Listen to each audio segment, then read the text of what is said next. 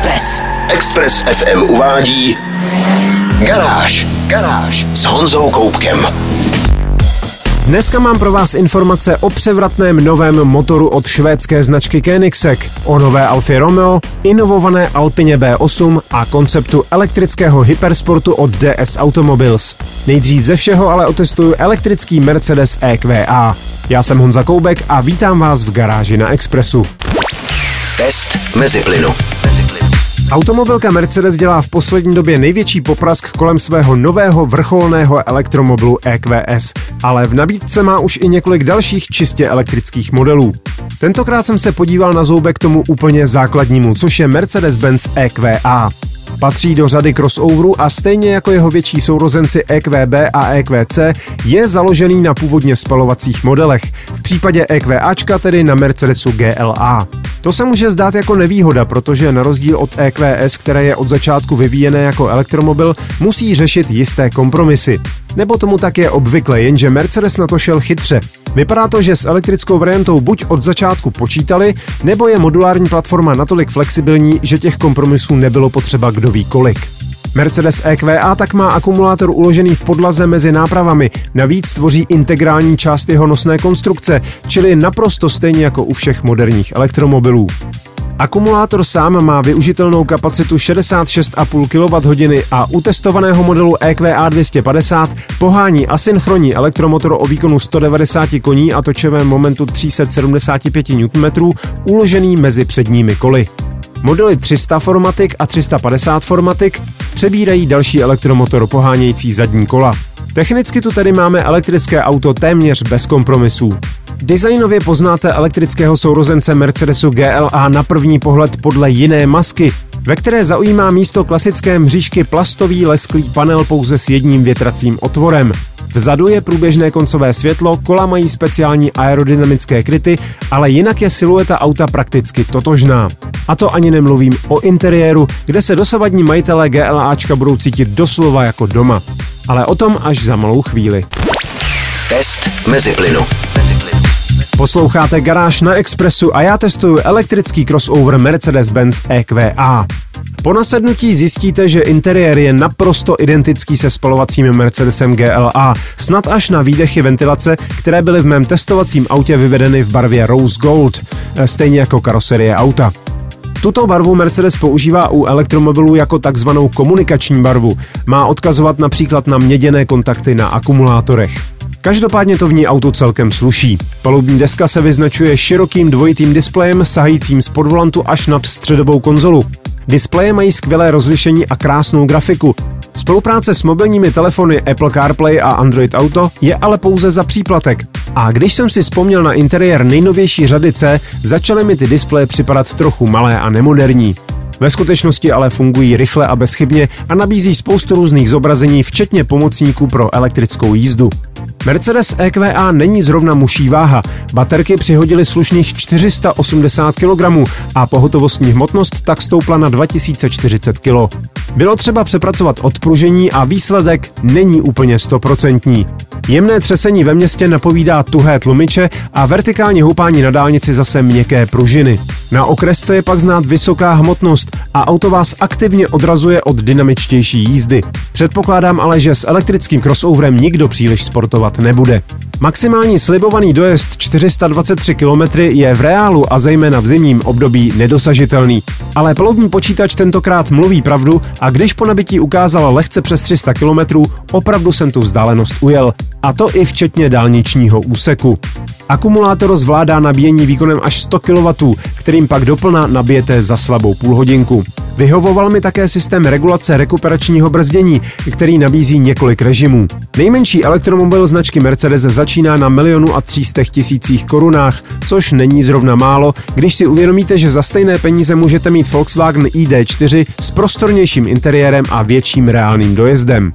Jenže to je Volkswagen a tohle je Mercedes a některým zákazníkům na tom dost záleží.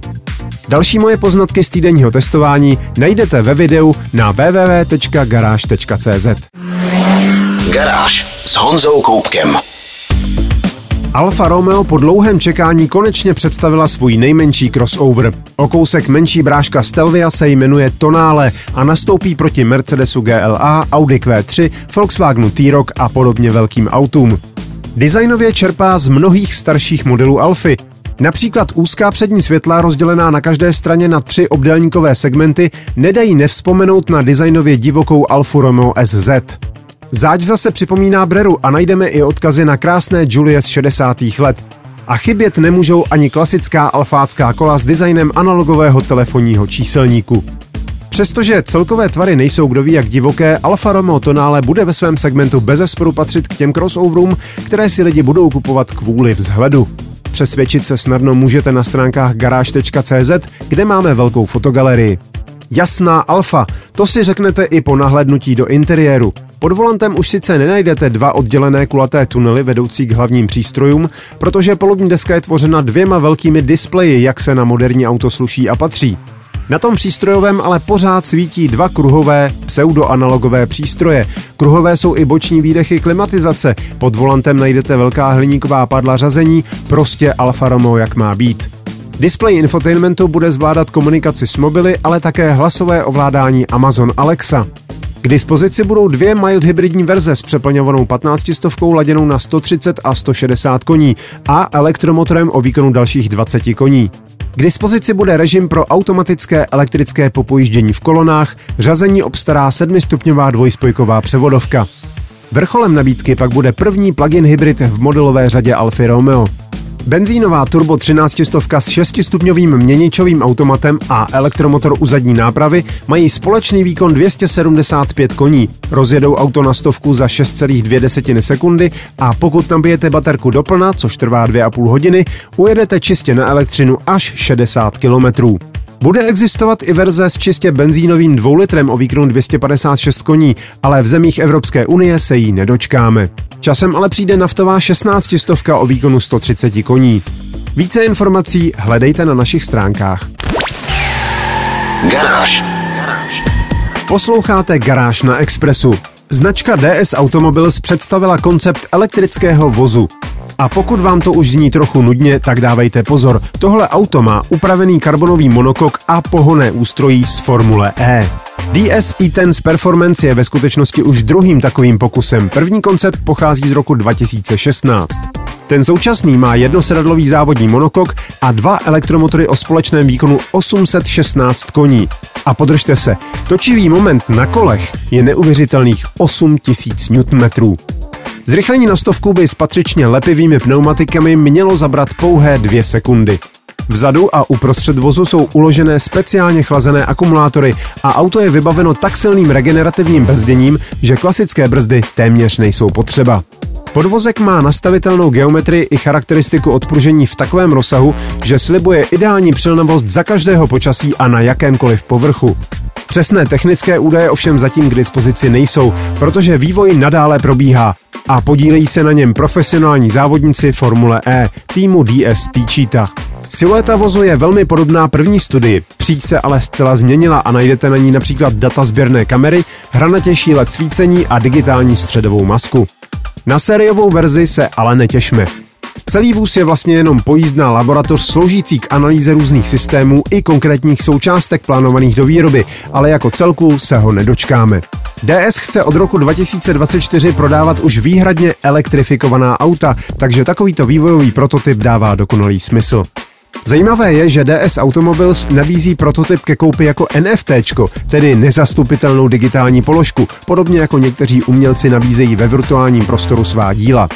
Vy si ale fotogalerii zajímavého elektrosportáku můžete na garáži CZ prohlédnout úplně zadarmo a najdete tam i spoustu dalších technických informací. Garáž. Když se řekne převratný motor od Koenigseggu, možná si vybavíte nedávno představenou neuvěřitelnou jednotku do Koenigseggu Gemera. Dvoulitrový tříválec o výkonu 600 koní, který se obejde zcela bez vačkového řídele, protože jeho ventily jsou ovládány čistě elektricky. Dneska ale budeme mluvit o jiném, úplně novém motoru od Koenigseggu. Jmenuje se Quark a je to kompaktní elektromotor. Od prvního náčrtu je to skutečně původní design techniku Koenigseggu a jeho revoluční pojetí spočívá v tom, a teď budu přímo citovat z jejich tiskové zprávy, že odstraňuje kompromis mezi vysokým výkonem a hutným točivým momentem pomocí kombinace radiálního a axiálního toku energie. Absolutně netuším, o čem to mluví, ale důležitý je výsledek. Výkon 340 koní a točivý moment 600 Nm. A pokud se vám to nezdá nějak moc převratné, dodám to nejdůležitější. Elektromotor váží pouho pouhých 30 kg a má průměr zhruba talíře na hlavní jídlo. Koenigsegg představil i kombinované pohonné ústrojí Terrier, které vypadá trochu jako větší diferenciál a spojuje v sobě dva elektromotory s další technikou umožňující vektorování točového momentu a další věci. Váží celkem 85 kg a přitom má 680 koní a 1100 Nm, tedy hodnoty supersportu. No a na začátku zmiňovaný Koenigsegg Gemera bude k bezvačkovému dvoulitru přidávat rovnou tři motory Quark a dosáhne tak celkového výkonu 1700 koní. Koenigsegg ale tvrdí, že nový elektromotor nebude sloužit jen v jeho těžko dostupných supersportech, ale hodlá ho nabídnout pro využití nejen v jiných automobilech, ale třeba také v lodích a možná jednou i v letadlech. Lehký elektromotor bychom tedy měli, teď ještě vynalézt lehké akumulátory. Více informací najdete na www.garage.cz Garáž s Honzou Koupkem. Alpina, dlouholetý dvorní ladič BMW, který si získal takovou důvěru automobilky, že od ní může brát rozestavěná auta přímo z linky a potom je ve svých dílnách ručně dokončovat, představil inovovanou verzi svého modelu B8 Grand Coupé. Vychází celkem logicky z BMW řady 8 Grand Coupé s dvakrát přeplňovaným osmiválcem o objemu 4,4 litru, laděném na 622 koní a 800 Nm, tedy zhruba na stejném hřišti, jako je špičkové BMW M8. Zrychlení na stovku za 3,4 sekundy, maximálka 322 km za hodinu. Na rozdíl od M8 přidává k pohonu všech kol navíc i řiditelnou zadní nápravu. Zvenčí přibyla jen podsvícená maska, vzhled dotvářejí klasická multipaprsková 21-palcová kola a samozřejmě decentní alpinácké proužky a typická zelená či modrá metalíza. K největším přednostem vozu Alpina patří kromě velmi vysoké dílenské kvality, dané pečlivým ručním dokončováním, také neuvěřitelný jízdní komfort. Vedle velmi tuhých sportovních podvozků Mkových bavoráků jezdí Alpiny většinou krásně pohodlně, přičemž nestrácí téměř nic z jízdních vlastností a vůbec jim nevadí obutí s nízkoprofilovými pneumatikami. Osobně jsem před lety zažil Alpinu B5 a dodnes nemůžu pochopit, jak to technici v Buchloje vlastně dokážou. Další překvapení pak čeká v ceníku. Ne, že by to byla levná auta, to při takových výkonech a na půlruční výrobě opravdu čekat nemůžete. Ale třeba právě nová Alpina B8 Grand Coupé vyjde v přepočtu lehce přes 4 miliony korun, tedy jen o pár tisícovek dráž než BMW M8.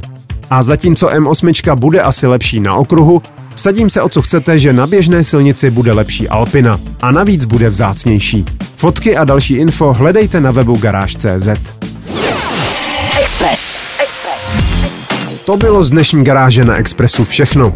Videa a fotky k dnešním novinkám, stejně jako další nálož informací z motoristické branže, najdete jako tradičně na www.garage.cz. Najdete tam i moje video o elektrickém Mercedesu EQA.